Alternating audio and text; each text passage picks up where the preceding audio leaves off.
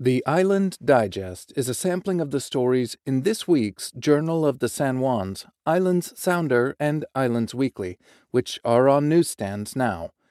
The June 21st edition is brought to you by Orcas Center. I'm Caleb Summers. Headlines from the week of June 21st, 2023. Hats off to the class of 2023. Game night at the library is opportunity to connect. Ending Racism for a Better America. Lopez Lutheran Scholarship Committee announces winner, plus choice excerpts from the San Juan County Sheriff's log. From the Islands Sounder, hats off to the class of 2023. OIHS Graduation by Toby Cooper. The Orcas community gathered to cheer and hug and weep their way through the moment everyone wants to get through, but no one wants to end graduation. On June 17th, to the familiar strains of pomp and circumstance, each of the school's three dozen seniors, smartly draped in Viking blue and white gowns and Oxford mortarboard hats, stepped through the back gym door to a visceral roar from the crowd.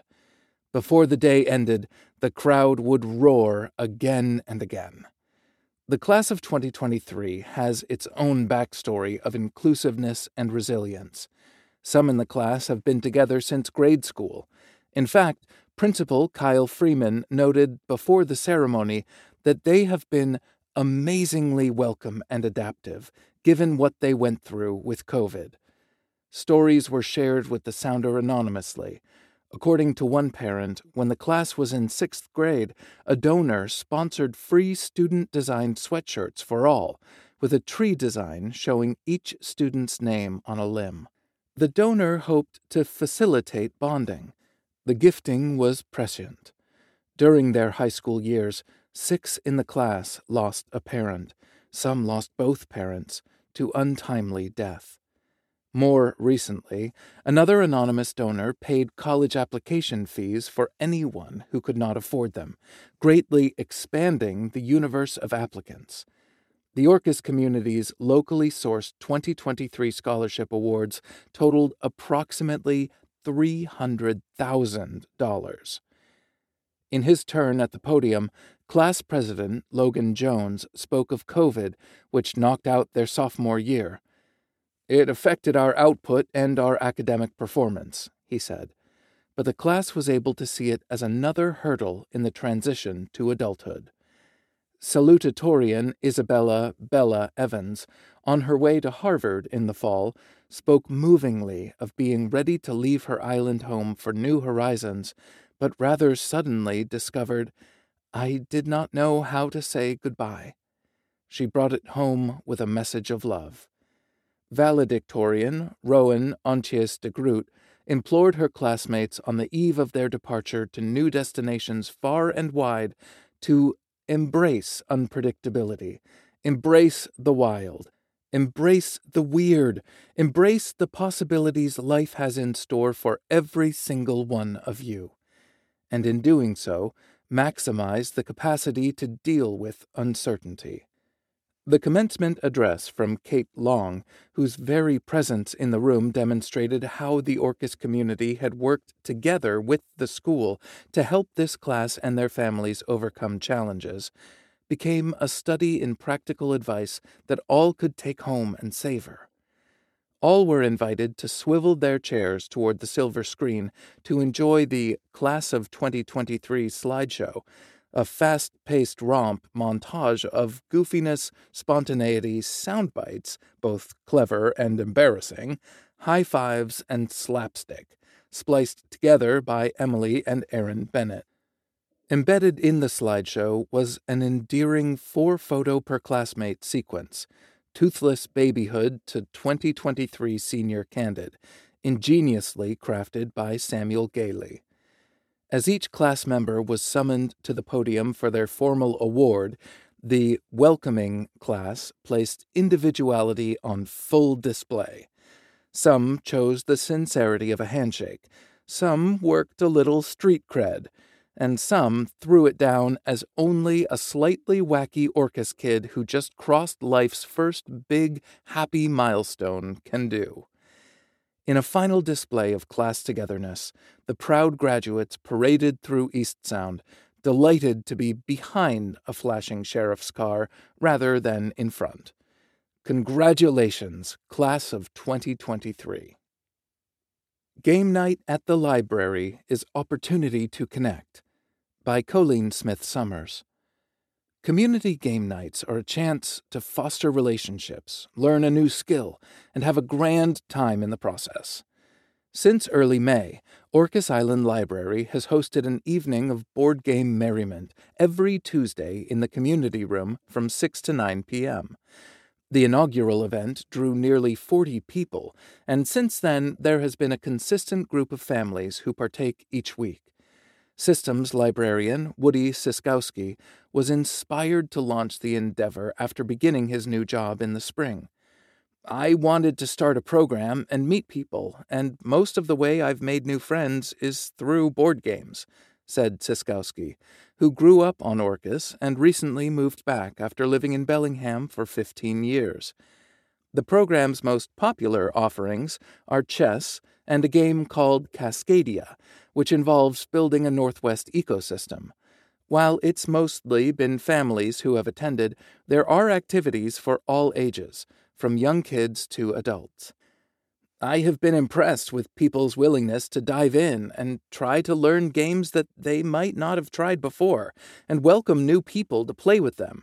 And some of the younger kids pick up fairly complicated games quickly, Siskowski said. Between the games that I bring and what the library owns, we have a huge variety. We have a game that is going to be right for you, and if you have a game you want to bring, there will be someone who wants to play it with you. I am there to facilitate that. He plans for the program to be year round and is pleased with the turnout thus far. I hope it continues to grow, and we have a regular group of folks who meet up and make connections with people, Siskowski said. There are a ton of interesting board games out here. If the last game you played was Chutes and Ladders, there are thousands out there that will be a lot more interesting. From the Journal of the San Juan Islands Ending Racism for a Better America by Heather Spalding. Since the murder of George Floyd in 2020, the Civil Conversations Project has been working to create and inspire conversations on racism in America. Islanders will have a chance to participate in one of those thought provoking discussions July 6th, when Executive Director and founder Wayne Hare and board member Tiatira Thompson host a Civil Conversations Project workshop in partnership with the San Juan Island National Historic Park Service. The event takes place at the Grange from 5:30 to 8 p.m. There has been a good response, Hare said. I think we have been pretty skilled at meeting people where they are at. Occasionally, bosses tell employees to attend and they don't really want to be there. Other times, people self invite, but in either case, he hopes attendees gained insight into racism in America and the myriad of ways it impacts the country. We recognize that all of the problems the country faces are interconnected, and many share a nucleus of mistrust for others, Hare wrote in a letter about CCP. For example, climate change Climate change needs to involve environmental justice and vice versa. White Americans breathe 17% less pollution than they create. Black Americans breathe 56% more. That gives a whole other perspective to the slogan, I can't breathe. Hare was on the board of the High Country News and wrote a series called the Civil Conversation Series. After George Floyd's murder by Minnesota police, Civil Conversations Project was launched. I used to be race neutral.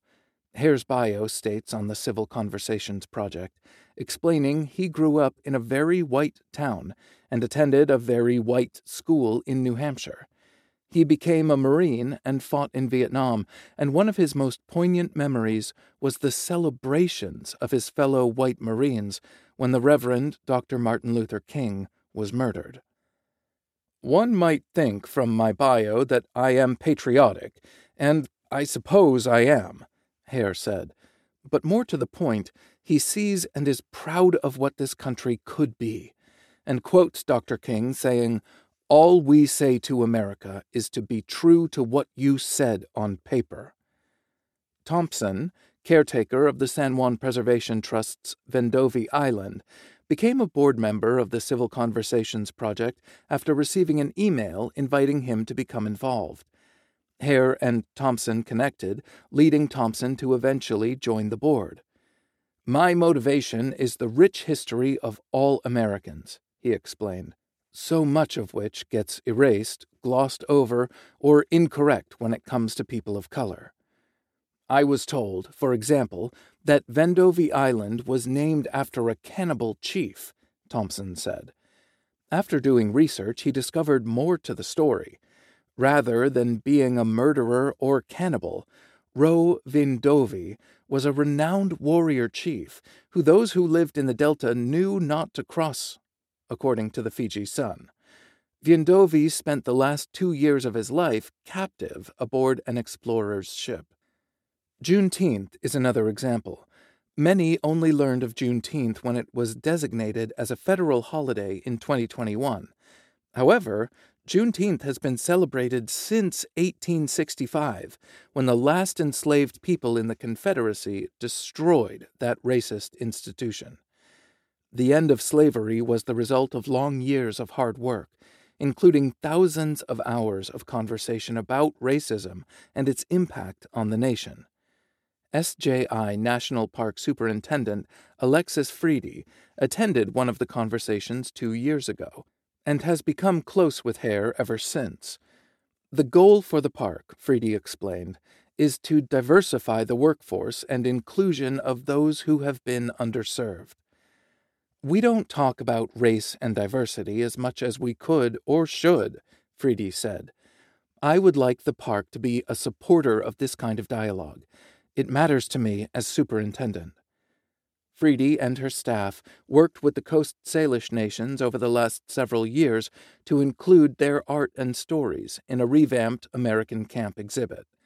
When responding to questions about other types of racism, against indigenous peoples, for example, Hare noted that he only speaks as the black man that he is, using the experience he has had and seen. Hare acknowledged that people can become overwhelmed looking at overall bigotry and not know where to begin.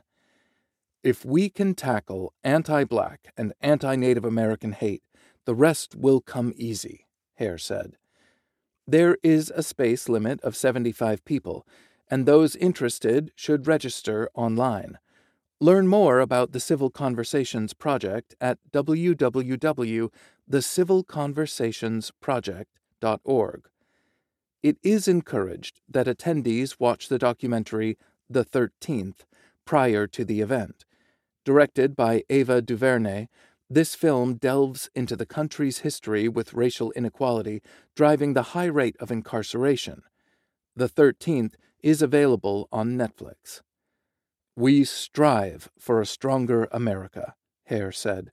Without racism, democracy will work better for everyone. From the Islands Weekly, Lopez Lutheran Scholarship Committee announces winner. Congratulations to our graduating high school seniors. This is a time of big change for the island's students who are finishing their educational experiences with us. For more than 25 years, Lopez Lutherans have provided scholarships to help Lopez graduates pursue their further educational goals at schools far and wide. This year, our scholarship was awarded to a student who you may not have heard about at the Lopez High School graduation ceremony. Morgan Limbach graduated from Lopez in 2022 and decided to take a gap year to raise some money and solidify her plans for further education. She reports that she's felt incredibly blessed to have lived independently on Lopez over the last year, as she prepared for her next adventure. Working at several island jobs piqued her interest in business management. That focus will augment her studies in psychology and philosophy, and those studies will begin shortly. In September, Morgan will be flying to Dublin, Ireland to begin her studies at Maynooth University. Maynooth University has 15,000 students and is the highest rated of Ireland's four national universities. In accepting Morgan's application, Maynooth awarded her a $2,000 international scholarship that Lopez Lutherans will match. We share Morgan's forthright enthusiasm in anticipation of her studies abroad and look forward to hearing of her successes and experiences in the future. And now, a few choice excerpts from the San Juan County Sheriff's log. On June 7th, a Friday Harbor resident reported missing her 10 foot Walker Bay dinghy from the port of Friday Harbor. The dinghy was tied up at the dinghy dock and was last seen around April 23rd. The vessel is white with dark gray seats, with a dark gray pontoon kit and a 10 horsepower motor. April? If it's been unattended since April, has anyone suggested checking underwater? On June 9th, a Lopez deputy and Lopez EMS responded when a truck experiencing brake problems failed to negotiate a corner and crashed into a tree. An excavator came to retrieve the truck, but the excavator lost balance and flipped on its side while attempting to lift the truck. No one was injured. On June 11th, a deputy on Orcas responded to an unwanted person at a local resort. The person was trespassed from the location and provided a courtesy ride to the ferry landing. Which is to say, be kind to your resort staff, or we'll ask you to leave the island. A deputy was dispatched to a possible assault on San Juan. The reporting party later stated that the incident was kids playing and that no assault took place. On June 12th, a Lopez resident called to suggest a nearby dog killed their chicken. The circumstances did not support the accusation. And this concludes the June 21st edition of the Island Digest.